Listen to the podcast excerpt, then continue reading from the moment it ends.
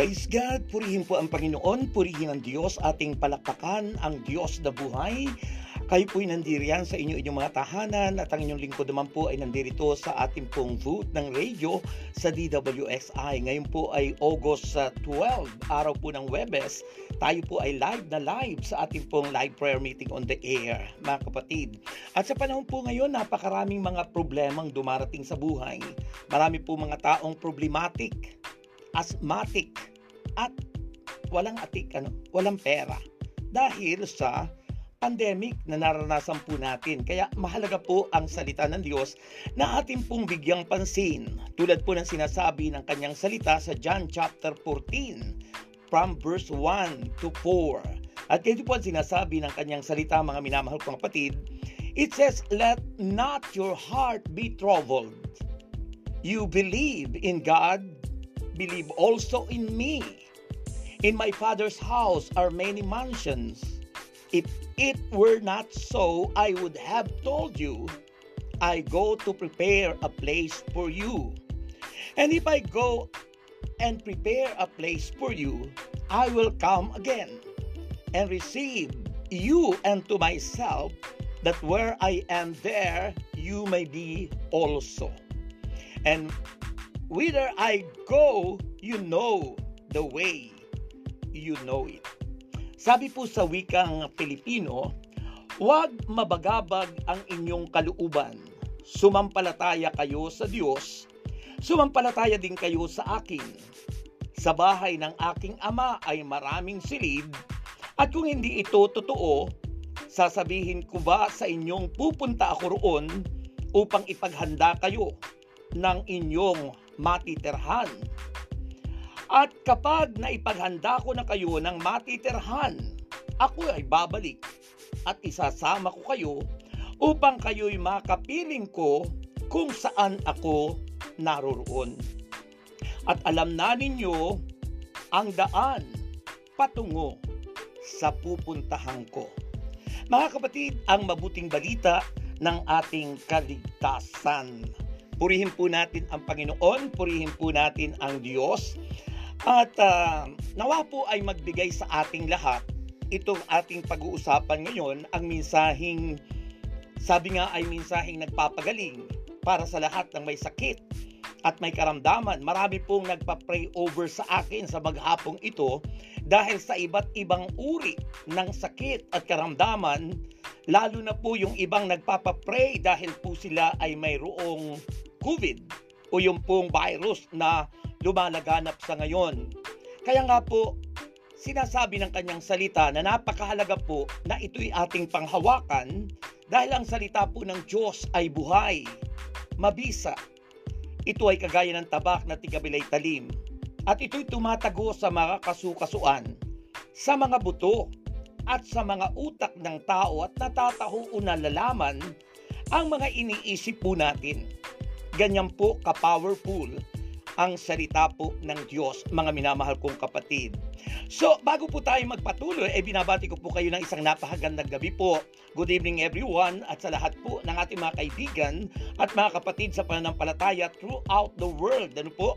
Alam ko po kayo nandyan sa inyo inyong mga tahanan, nakatune in sa Himpilang Pinagpala at nakalag on sa internet, dyan po sa YouTube channel.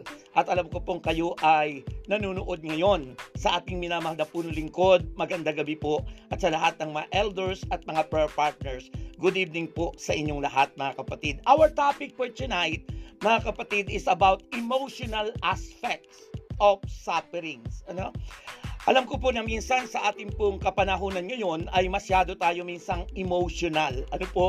At yung aspeto sa pamagitan po ng mga nararanasan natin ngayon, no? Yung pong sufferings. Ano po? Pag sinabi kasing sufferings, ay malawak po ito na masasabi po natin ito ay kapighatian.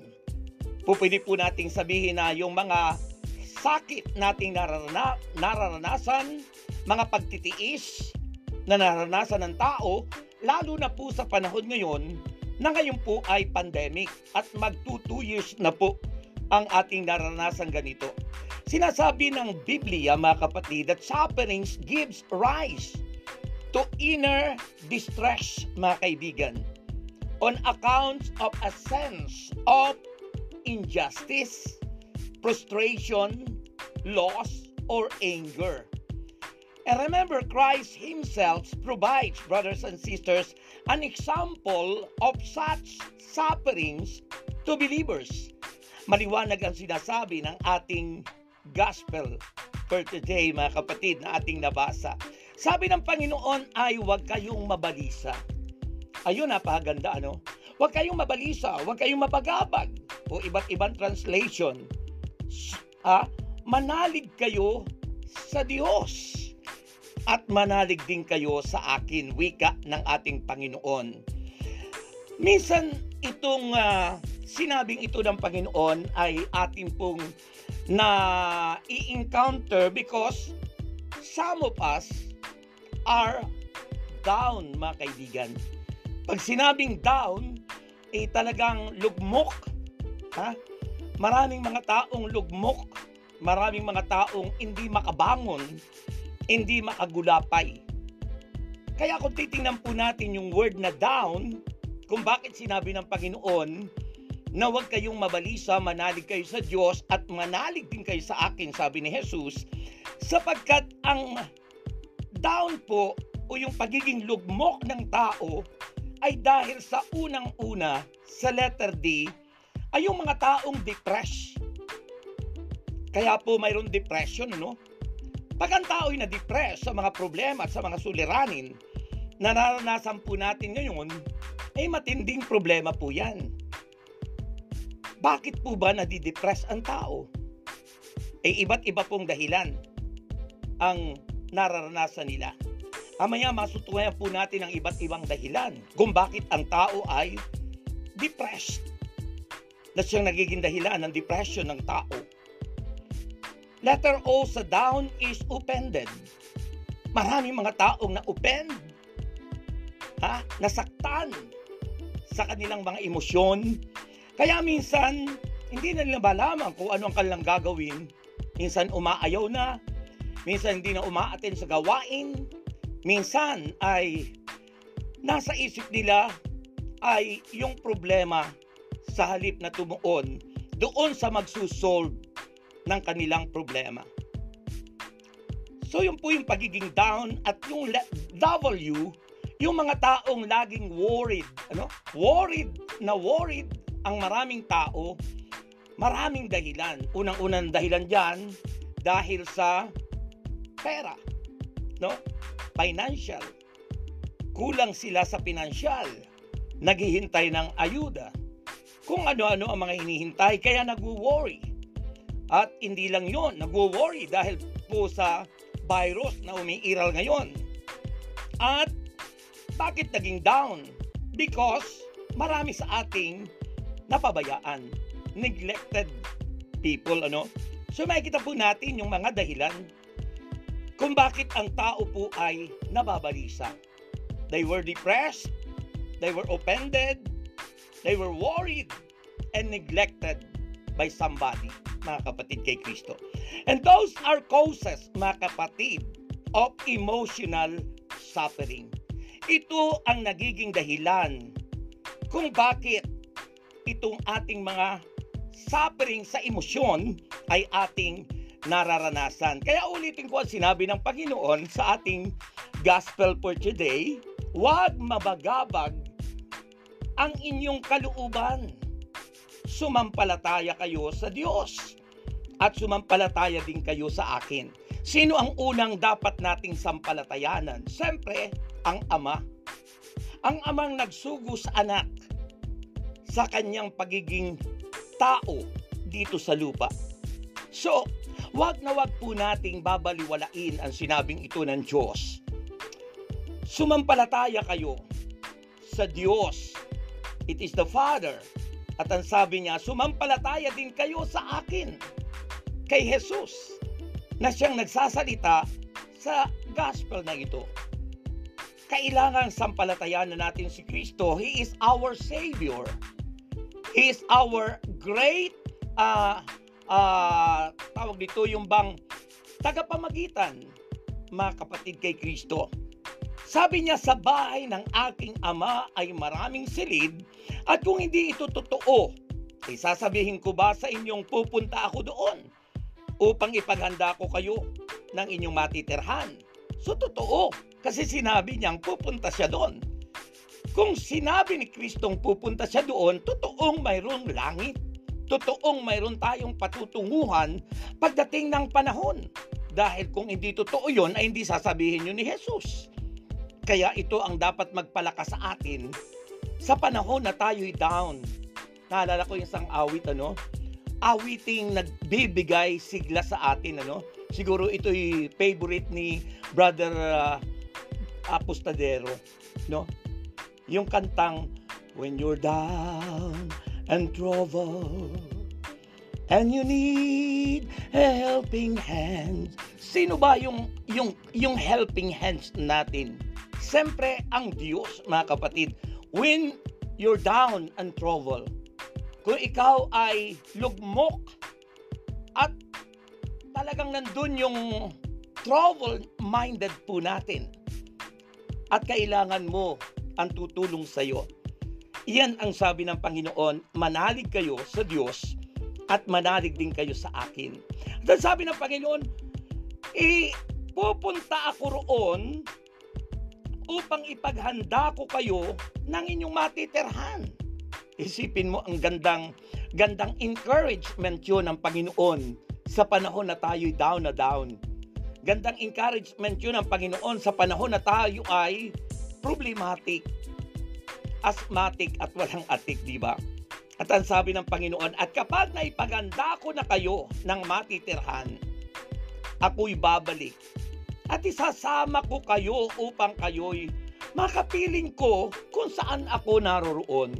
Mga kapatid, sa pagbabasa ko po nito at pagninilay, ang gandang encouragement na hindi po nagtatapos ang buhay sa mundong ito. Hindi po nagtatapos ang ating pong paghihirap sa daigdig na ito.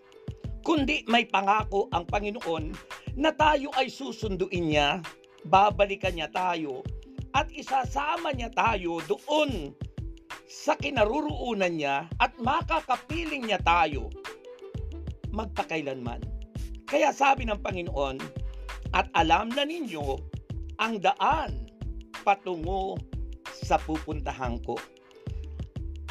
At ano at sino ang daan? Sabi niya, ako ang daan, ang katotohanan at ang buhay. In other words, in times of, of uh, sufferings, in times of troubles and testing in life, mga kapatid, wag na wag tayong bibitaw sa ating Panginoon.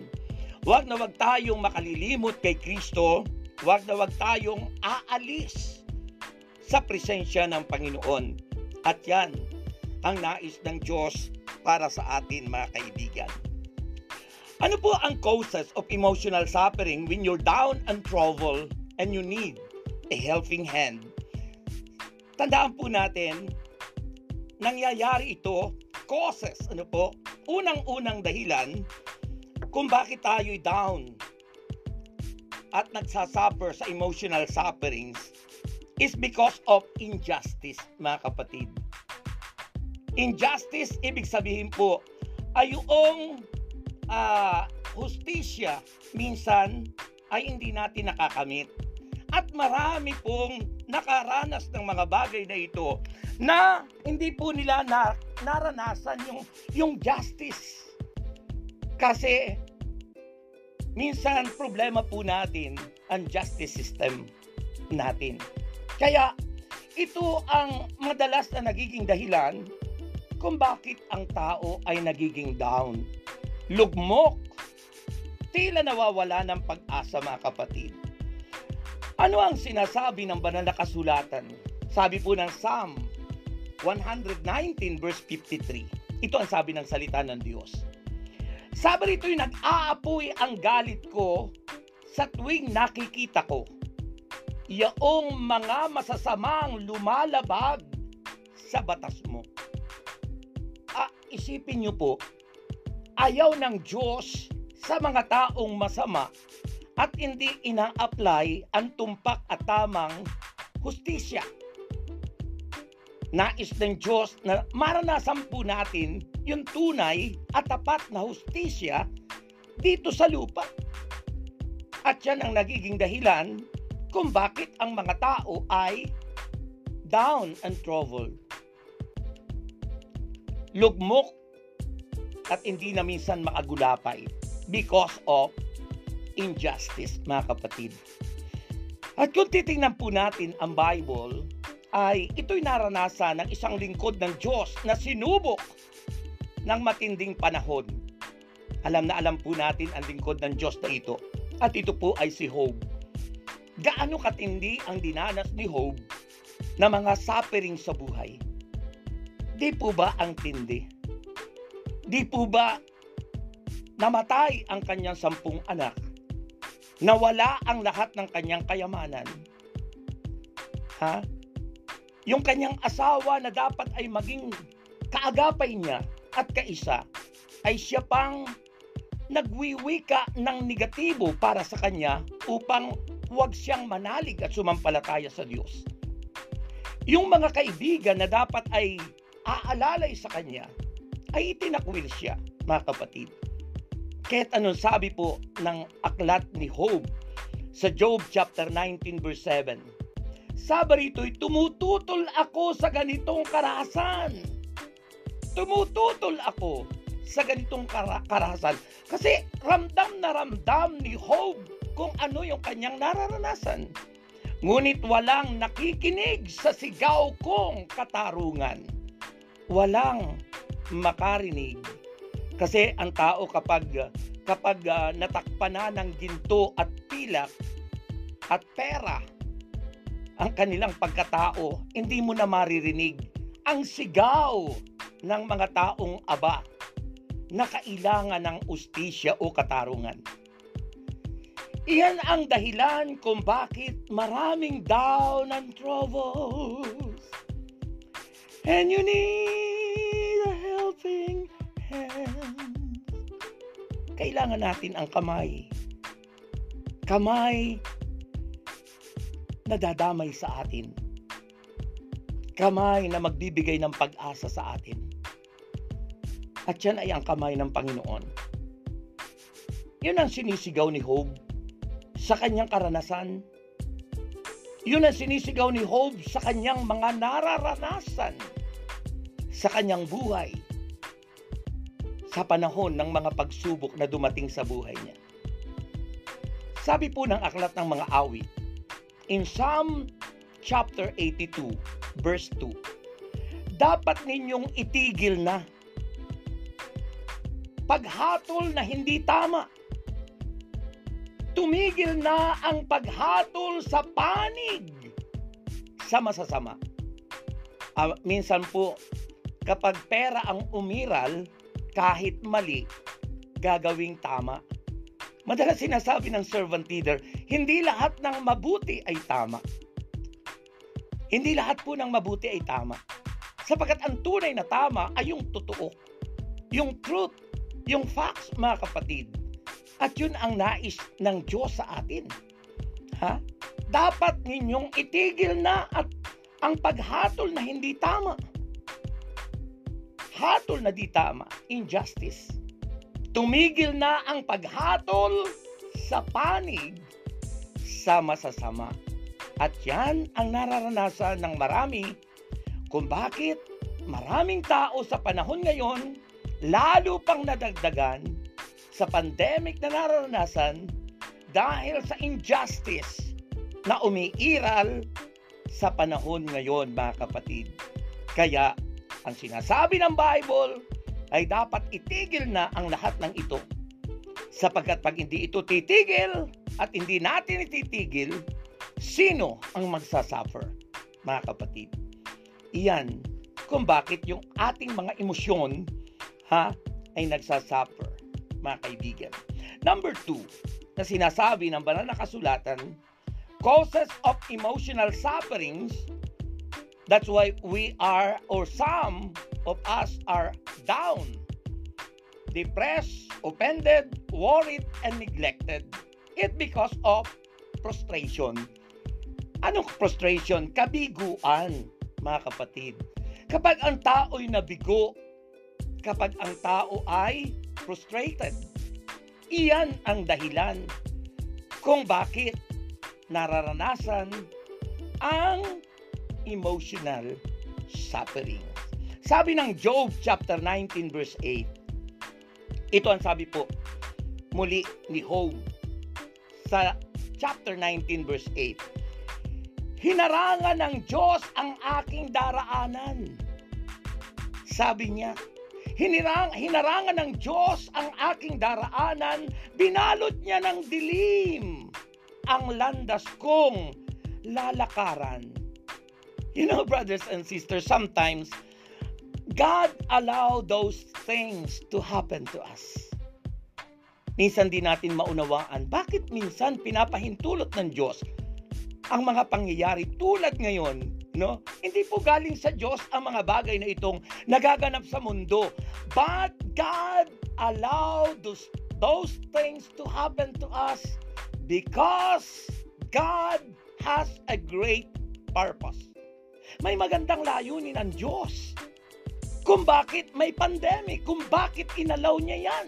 Not because ito yung galing sa Kanya. No, it is not came from God. Hindi po ito galing sa Diyos. Tulad ng naganap kay Job, di ba? Hindi naman, hindi naman galing sa Diyos yung mga trials na dumating kay Job, kundi inalaw ng Diyos na siya'y subukin ni Satanas. At yun din sa atin.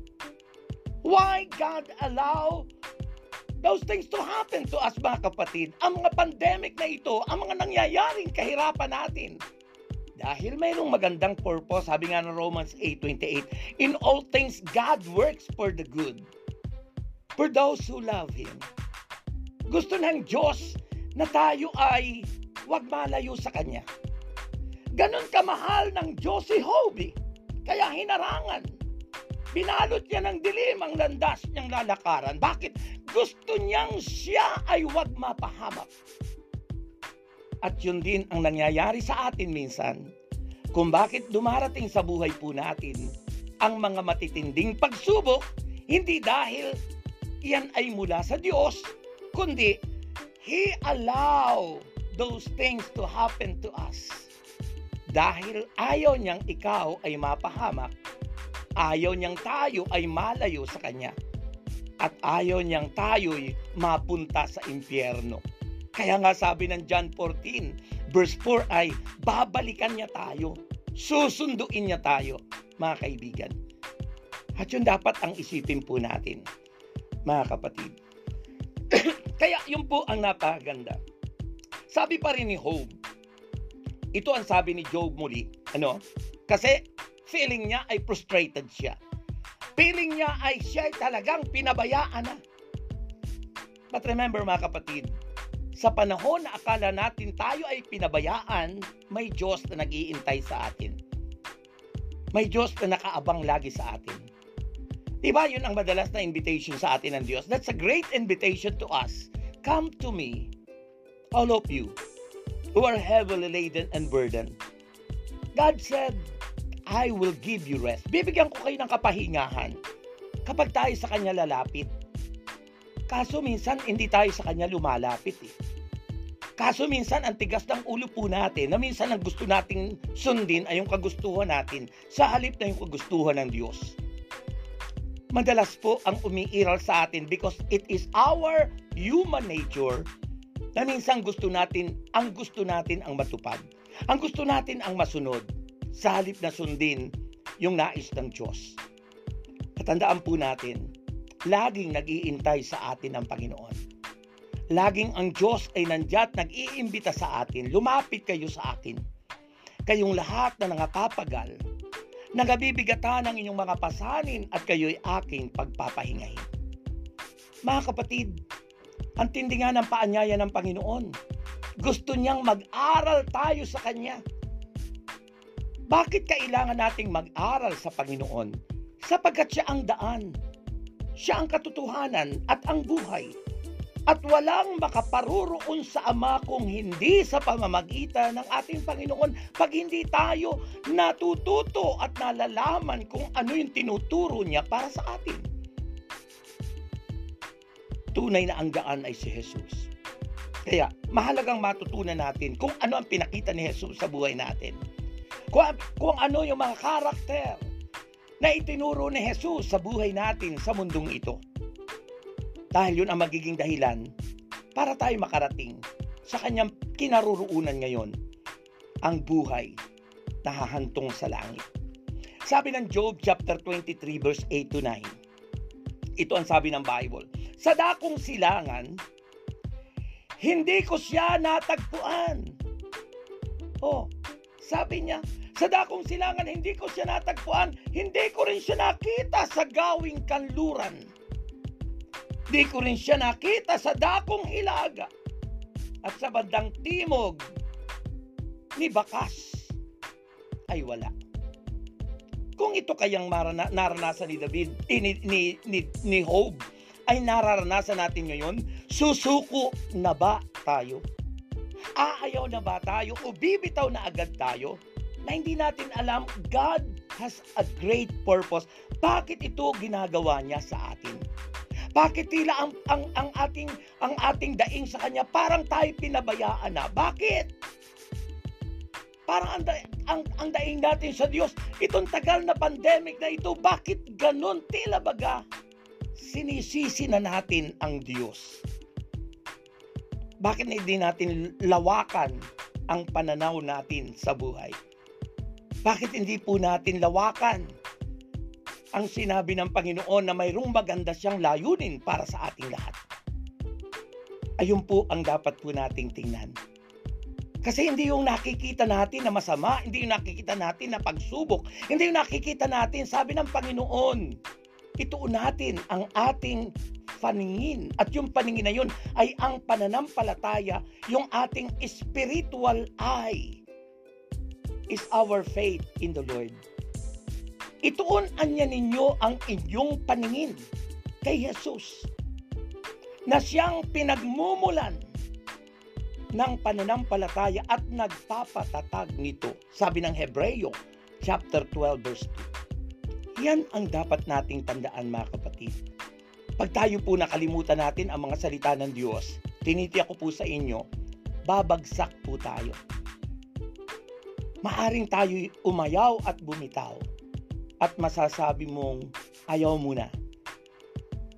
But in the song, sabi ng Panginoon, when you're down and troubled and you need a helping hand, kailangan mong tumingin sa dako paroon.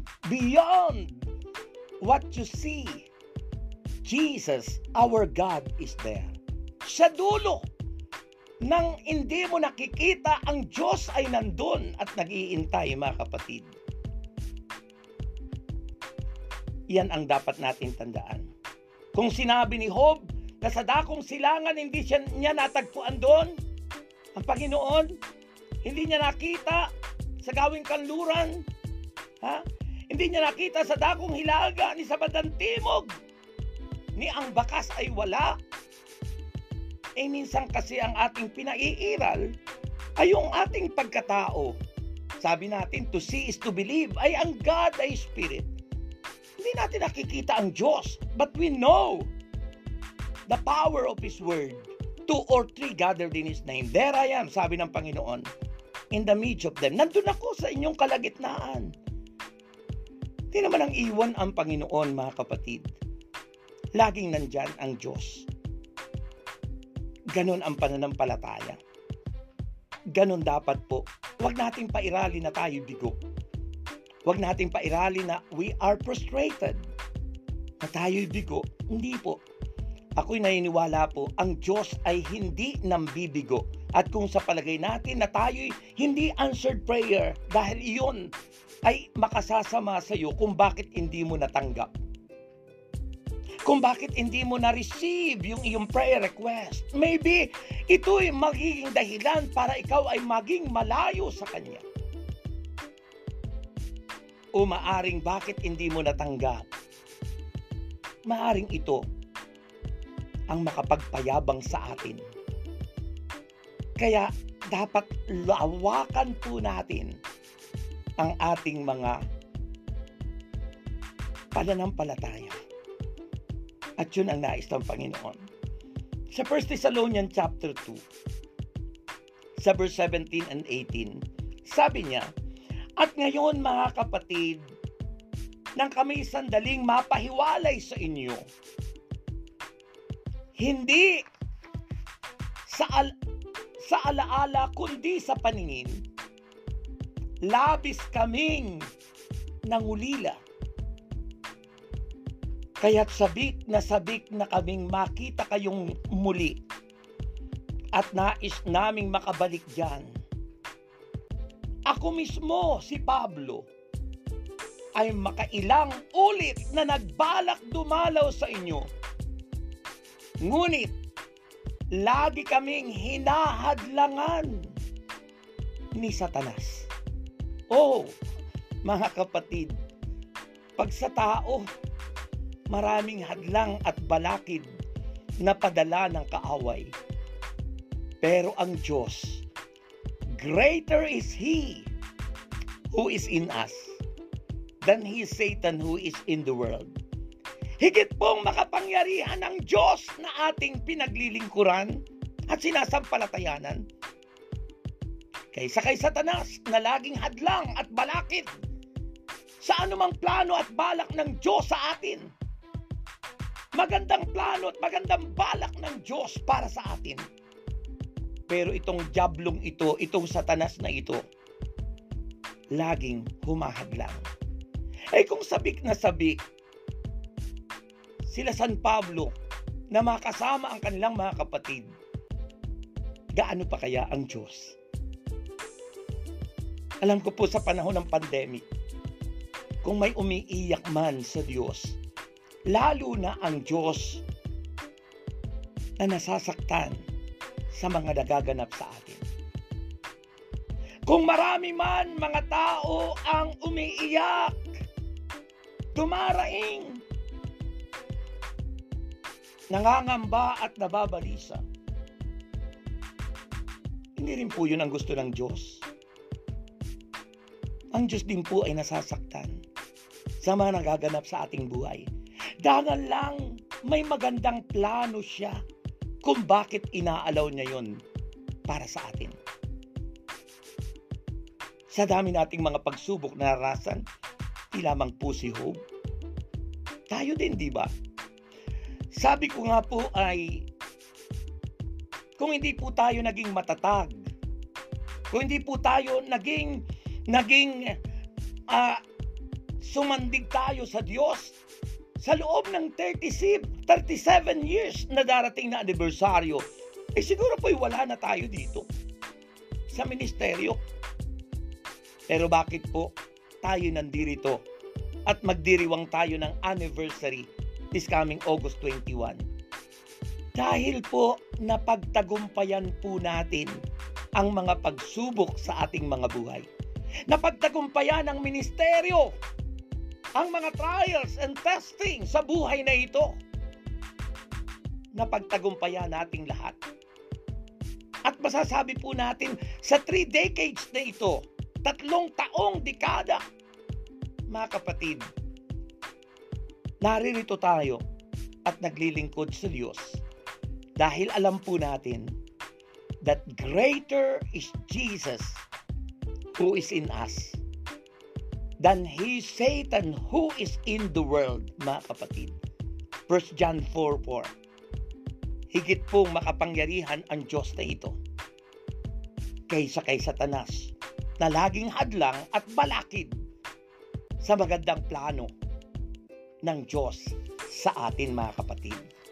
Kaya nga sa ating pinag-uusapan ngayon, ito pong causes of emotional suffering. Why so many are down, depressed, offended, worried, and neglected?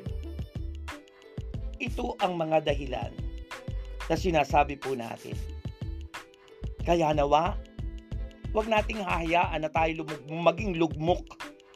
Huwag natin kababayaan na ang dyablo ang magwagi sa atin, na naghahatid sa atin ng injustice, frustration, and number three, sovereign loss, yung pagkawala Minsan, maraming nawawala sa atin. Ang daming nawawala, ano? Makikita po natin si Esau at si Jacob, silang magkapatid, ano? Nawala ang birthright, mga kapatid, ni Esau. Ha? Sabi ng Genesis chapter twenty-seven verse thirty-four, humagulgol ng iyak si Esau nang marinig ito at nagmamakaawang basbasan din po ninyo ako, ama. Nakikiusap sa kanilang amang si Isaac na siya'y basbasan din. Bakit? Ay, pinagpalit niya sa lugaw. Sabi nga ng ating servant leader, sa kunji. Ay, napakalaga po ng birthright, ano? Yung pagiging panganay ay pinagpalit ni Esau, mga kapatid, kay Kristo. Dahil lang sa gutom. Dahil lang kailangan niyang mabusog sa pampisikal na katawan. Mga kaibigan, baka ganun po ang mangyari sa atin. Sa panahon na ikaw ay nagigipit, sabi nga ng kasabihan, sa patalim sila'y kumakapit. Ay, hindi dapat tayong, ano, buti kung yung patalim na yun ay ang salita ng Diyos. Tama lang na sa salita ng Diyos tayo kumapit. Eh, pero kung yung udyok ng demonyo ang ating kakapitan para lang mapunuan ang ating mga pangangailangan, para lang tayo makatanggap ng ayuda o ng suporta sa atin, mga kapatid, ay kung gagawin natin ang kapahamakan ng ating kaluluwa. Ano ang sabi ng Panginoon? Abay, anugaan niya ang mapapala ng tao, makamtan man niya ang buong daigdig kung ang katumbas nito'y ang kanyang buhay sa impyerno. Ay, di ba buti pa po ay wag na? Di ba? Eh, pero anong nangyari kay Esau? Mas ginusto niyang mawala ang birthright niya. Mas ginusto niya na mabusog yung kanyang physical na katawan sa pamagitan ng konji, ng lugaw, na pinagpalit doon sa birthright na ito. Kaya anong nangyari sa kanya? Humagulgol ng iyak si Esau. Ay, kasi doon na tayo minsan nasa huli ang pagsisisi. Nang marinig ito ay nagmamakaawa na hiniling sa kanyang ama, basbasan din po ninyo ako, ama. Ngunit sabi ni Isaac na ibigay ko na ang basbas para sa birthright. Mga kaibigan, nawa po ay huwag nating hahayaan na mawala ang mga bagay na nararapat para sa atin. Huwag nating hayaan na mawala, mga kapatid. Sabi ng Proverbs chapter five verse eleven to fourteen, Kung magkagayon, wakas, ha? Kung magkagayon, wakas mo ang anong saklap. Ha? Ang wakas mo ay napakasaklap. Walang matitira sa iyo kundi, ha? Butot, butot, balat. Dito mo nga maiisip, dangan kasi di ko pansin ang kanilang pagtutuwid. Puso ko ay nagmatigas. Sinunod ang aking hilig. Ayun tayo, no? Minsan yung hilig natin, hilig ng katawan, hilig ng laman, hilig. Ha, ayun yung nangyari kay Esau, ano? Pinapanaig natin yung hilig ng ating katawan. Sinunod ang aking hilig, ang tinig ng aking guro ay hindi ko dininig. Ibig sabihin, ang tinig ng Diyos. Sa kanilang katuruan, inilayo ang pandinig. At ngayon, ay narito ang abakong kalagayan, isang kahihiyan sa ating lipunan. Mga kapatid, mga kaibigan, kapag po binaliwala natin ang tinig ng Diyos, kapag ang pinairal po natin ang pita ng laman, bago ako tinawag ng Panginoon sa gawaing ito, ganyan ang buhay ni Brother Rex. Lust of the flesh. Ano po ba ang lust of the flesh? Sabi po yun, that's our human nature. Galatian five, verse nineteen. Sabi rin ng Bible, hindi may kakaila ang mga gawa ng laman. Pangangalo niya. Karimari-mari na pamumuhay. Kahalayan. Pagsamba sa Diyos-Diyosan. Pangkukulam. Pagkapuot. Pagkagalit. Paninibugho. Kasakiman. Pagkakabahabahagi, pagkakampi-kampi, pagkainggit, paglalasing, walang taros na pagsasaya. Ayan Naranasan ko yan noon. At iba pang tulad dito, sabi ni Saint Paul. Ano ang babala po sa atin? Sabi ron, binabalaan ko kayo tulad nung una, hindi tatanggapin sa kaharian ng langit ang gumagawa ng gayong mga bagay. Kapag ang sunod po natin ay yung kalayawan, hilig ng ating katawan, hilig ng laman, dininig ang tinig ng kaaway sa halip na tinig ng Diyos. Ito ang magiging kapahamakan natin, mga kapatid. Salamat na lang at dumating sa buhay ko ang tinig ng Diyos noong nineteen eighty-six nang marinig ko sa D W X I. Ang pinaka Word of God na nagpenetrate sa puso ko ay yung Word of God na sinabi ng servant leader sa kanyang pagbo-broadcast sa radio. Ang sabi niya, "Come to me, all of you who are heavy laden and burdened, and I will give you rest."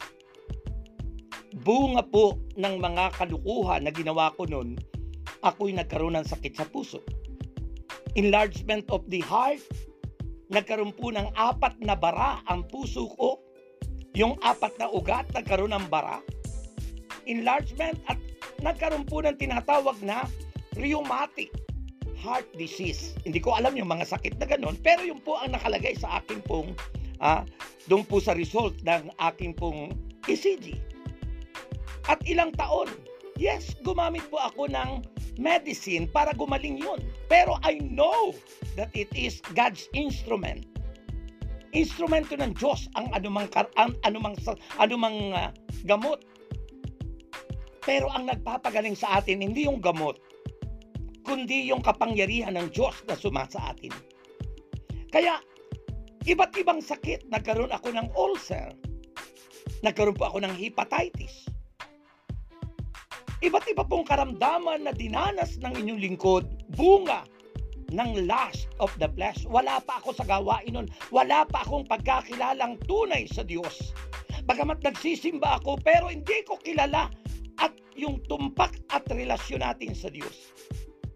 Kaya madalas kami nandoon sa mga beer house, doon sa mga stage show na naghuhubad yung mga nagsushow. Mga kamunduhan nagawa ng kaaway, na ang naging resulta sa akin ay sakit at karamdaman. But thank God, mga kapatid, noong nineteen eighty-six, April tenth, nineteen eighty-six, yan ang itinuturing kong spiritual rebirth ko, mga kapatid. Muli akong ipinanganak sa spiritual na buhay nang marinig ko ang tinig ng Diyos. Diba sabi ng John three three, maliban ang tao ipanganak na muli, hindi siya paghaharian ng Diyos. Salamat sa Diyos, sapagkat dumating ang oras na yun. Pero naniniwala pa akong wala pa akong naging anak sa labas, sapagkat sinigurado ko na hindi yun po pwedeng magkaroon, bagamat ginawang ko ng ganun ang taong ginawang ko ng mga bagay na yun. Pero tandaan po natin, ito'y udyok ng kaaway, kaya nagaganap sa buhay natin. Pero kung ang diringgin po natin ay ang tinig ng Diyos, hindi po tayo mapapahamak. Pangako yan ng Panginoon. Pangako ng Diyos sa ating lahat. I will never leave you nor forsaken you. Hindi ko kayo iiwan, ni pababayaan, sabi ng Panginoon. Lagi tayong ganyang gagabayan, mga kapatid ko kay Kristo. So yun po ang nagiging dahilan. Tandaan po natin, injustice, frustration, at loss, yung pagkawala ng anumang bagay na mahalaga para sa atin, pinabayaan nating mawala. Kaya anong nagiging, uh, nagiging buga dito sa atin? Emotional sufferings. You are down and troubled. That's why you need a helping hand. You need Christ Jesus. Ano pa ang causes nito, mga kapatid?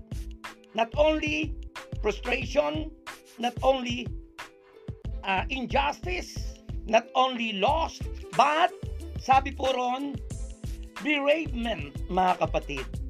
Ano ibig sabihin ng bereavement, mga kapatid? Yung pangungulila natin, ano? Pangungulila, bakit?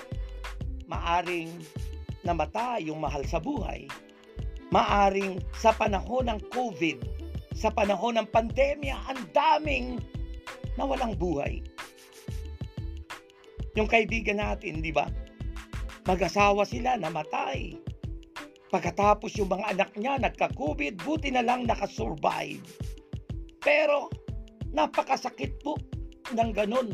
At yan ay pangungulila. Bereavement, mga kapatid, mga kaibigan, masakit na tayo'y nangungulila. Sabi po ng Second Samuel chapter eighteen verse thirty-three, nang marinig ito'y naghinagpis ang hari, si David po yun. Umakyat siya sa isang silid sa itaas ng pintuan ng lungsod at buong pait na tumangis. Bakit po? Sapagkat ang isang anak niyang si Absalom ay namatay, mga kapatid. At ano ang sabi niya, mga kaibigan? Habang lumalakad siya ay sinasambit niya, anak kong Absalom, anak kong Absalom, ako na lang sana ang namatay at hindi ikaw. Absalom, anak ko. Anak ko. Ayan po, pangungulila. At yan ang naranasan ng marami sa panahon ng pandemic. Marami pong nangungulila. Time of bereavement, mga kapatid, na kung saan sa pangungulila ng tao, nagsasuffer sila. Nararanasan nila ang lungkot. Sabi po ng Genesis chapter twenty-three verse one and two, nang mamatay po ang asawa ni Abraham, si Sarah. Ano ang sabi po ng banal na kasulatan? Nabuhay si Sarah ng one hundred twenty-seven taon. Namatay siya sa lungsod ng Arba na tinatawag ding Hebron at sa lupain yun ng Kanaan. Ito'y labis na ikinalungkot ni Abraham. Isipin niyo, kalungkutan, pangungulila, ito ang isang dahilan kung bakit maraming tao sa panahong ito ng pandemya ay nagsasuffer. And they were down and troubled. They need a helping hand, mga kapatid. Nang mamatay po si Sarah, after ng ilang taon, muli pong nag-asawa si Abraham. Minsan di natin narinig na nagkaroon pala ng pangalawang asawa si Abraham. Ano? At ito'y si Keturah. At yun po ang ipinagpatuloy na pagsuporta sa pangalawang asawa ni Abraham. Sabi po ng John chapter eleven verse thirty-one, oh, verse thirty-two to thirty-five. Nung pong si Lazaro na kaibigan ni Jesus ay namatay, nalungkot silang magkakapatid. Si Maria ang kapatid ni uh, ni Lazaro. Ha? Silang magkakapatid ay nalungkot at higit sa lahat si Jesus ay nalungkot dahil best friend niya si Lazaro. Sabi nga ng John chapter eleven verse thirty-five, tumangis si Jesus. Sa English, Jesus wept. Pinakamaiksing verse sa Bible ay John chapter eleven verse thirty-five. Jesus wept, mga kapatid. Tumangis si Jesus. Nangulila dahil siya ay nagkatawang taong Diyos, dahil tayo kanyang iniibig. Yan ang dahilan po, pang-apat na dahilan kung bakit maraming taong down and troubled. And the next, mga kapatid, yung kapag tayo ay hindi nagkakaanak. Isang kabiguan kapag ang mag-asawa, anong purpose ng pag-asawa kung hindi ka magkakaanak? Eh, ang purpose ng pag-aasawa ay to have a family. And we know that family is composed of mother, father, and children. Kaya po, isang kabiguan kapag po tayo ay walang anak. Childlessness, mga kaibigan. Kapag childless, mga kapatid, ang tao, napakalungkot nun. Kasi sa Old Testament ay ito'y isang sumpa kapag hindi po nagkakaanak. Nawa naman hindi totoo ang mga sabi-sabi ng mga mga fake news ngayon tungkol sa baksin na yan, na maaring maging ma- mabaog ang sino man. Mga kapatid, I pray that greater is Jesus who is in us than he Satan who is in the world.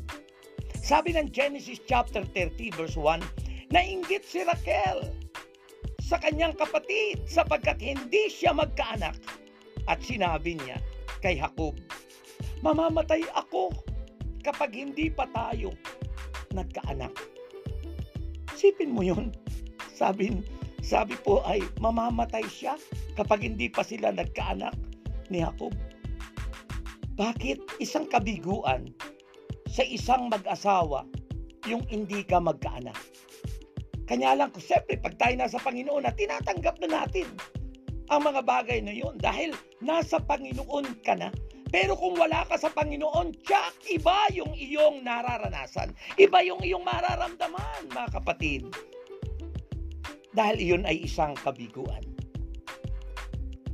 Sabi ng First Samuel chapter one verse four to seven, tuwing maghahandog si Elkanah, binibigyan niya ng tig-iisang bahagi si Peninnah at ang mga anak nito. Ngunit mga natatanging bahagi ang ibinibigay niya kay Ana sapagkat mahal na mahal niya ito, bagamat hindi ipinahintulot ni Yawe na ito'y magkaanak. Si Ana po. Ha? Si Ana ay palaging kinukutya ni Peninnah dahil hindi nil- niloob ni Yawe na magkaroon siya ng anak. Ito'y ginagawa ni Peninnah taon-taon tuwing pupunta sila sa bahay ni Yawe. At labis naman itong dinaramdam ni Ana. Kaya't napapaiyak siya at hindi makakain. So isipin niyo po, masakit at isang kabiguan sa mag-asawa ang hindi magkaroon ng anak. At ito ang isang dahilan kung bakit you are down and troubled. That's why you need a helping hand, mga kapatid. It's because of child blessedness, mga kaibigan. Ano pa ang sinasabi ng banal na kasulatan, mga kapatid, kay Kristo? Yung pong parting from loved one, kapag po tayo'y iniwan ng ating minamahal. Ah, napakasakit po nun, no? Ha? Parang ang timsong mo nun ay ano? Isang babalikan, isang iiwanan, isa ang luluha sa aking pag-ibig. Ayun po, parting from loved one. Kapag ikay iniwan ng iyong minamahal, masakit po yun. At maraming ganun. Yung lalo na kung mag-asawa na sa halip ay dalhin sa Diyos ay ibinulgar pa sa social media. Sa halip na sa Diyos dalhin ang problema ay kung kani-kanino dadalhin, ay isang masakit po yun. Sabi ng Acts chapter twenty verse thirty-eight to uh, thirty-seven to thirty-eight, sabi rito ng Bible, silang lahat ay umiyak na yumakap at humalik kay Pablo. Bakit? Siyempre, ang mga Kristiyano nagmamahalan sila bilang magkakapatid kay Kristo. Ay si Pablo po, lilisa na nun. At ang sabi po, labis nilang ikinalungkot ang kanyang sinabing siya'y hindi na nila muling makikita. At siya'y inihatid nila sa barko. Ito'y, ito'y magkakapatid lang kay Kristo. Gaano pa kaya kung kayo'y mag-asawa na iniwang ka at ipinagpalit ka sa iba? Ay, napakasakit po nun, no? Lalo na kung pinagpalit ka sa kung ano. Ay, di ba napakasakit po nun, mga kaibigan? Meron po akong kaibigan nun. Matagal ng panahon nung ako'y naga, nagtatrabaho sa insurance. At ang kaibigan ko pong ito, ang kanyang asawa ay nasa abroad. Pero kakaiba po ang pinagpalit niya sa kanyang asawa. Ito po'y babae na ang asawa niyang lalaki ang siyang nandun sa abroad at may mga anak po siya na mga babae rin. Pero ang nakakapagtaka, may kaibigan po ako na kasama ko sa trabaho nun na doon, nakat, doon tumira sa kaibigan kong yun. Alam nyo, sila po parehas na babae ang naging magkasama at iniwan yung kanilang mga anak, nasira yung pamilya dahil ipinagpalit niya ang kanyang tunay na asawa sa kapwa niya babae na kinasama niya. E di po ba napakasakit nun? Kung bakit maraming down and trouble and they need a helping hand, mga kapatid. Mga taong di malaman kung anong gagawin because they were depressed, they were offended, they were worried and neglected, mga kapatid, dahil sa parting from loved one, mga kapatid. Sabi ng First Samuel chapter twenty verse forty-one, best friend ni David si Jonathan. Nang makaalis ito, la lumabas si David sa kanyang pinagtataguan at tatlong beses na yumuko na ang mukha'y sagad sa lupa. Kapwa sila lumuluha at hinagka ng isa't isa. Hindi na mapipigil ni David ang sarili na siya'y humagulgol kasi mag-best friend sila ni Jonathan ay magkakahiwalay. Mga kaibigan, ito minsan ang dahilan kung bakit you are down and troubled. And finally, is great fear. Yung matinding takot na nangyayari sa panahon ngayon kung bakit tayo'y down na down sa panahon ng pandemya. Dahil sa takot, mga kapatid. Dahil sa takot. Dahil maraming hindi mo inaasahan bakit biglang namatay dahil sa COVID. Natatakot tayo dahil sa Delta variant. Natatakot tayo sa kung ano-anong balita ng mundo. Pero pag pinanghawakan natin ang salita ng Diyos, kung mayroon Delta variant, mayroon po tayong Delta Broadcasting System na maririnig lagi ang mabuting balita. Kung mayroong Delta variant, mayroon po tayong Alpha and Omega. Ang simula at ang wakas. His name is Jesus. Iyan ang nagiging dahilan. Natatakot ang marami. Sa Genesis forty-five verse three, nang magpakilala si Joseph the Dreamer sa kanyang mga kapatid, natakot ang kanyang mga kapatid. Bakit? Ang laking kasalanan ginawa nila sa kapatid nila. Kala na nga nila patay na yun eh. Pero pinagbili ng isang kapatid niya. At nang magpakilala, ang laki ng takot nila. Genesis forty-five verse three, sabi niya, ako si Jose. Ang pagtatapat niya sa kanyang mga kapatid. Buhay pa ba talaga ang ating ama? At nagulantang sila sa kanilang narinig at hindi nakasagot dahil natakot sila sa kanilang maling ginawa, mga kapatid. At yan din ang nangyayari sa atin. Kung tayo may maling ginawa, nagsasuffer tayo. Kung dahil may mga maling ginawa sa ating buhay, hindi po tayo makaiiwas sa consequences ng mga ginawa nating pagkakamali. Tandaan po natin,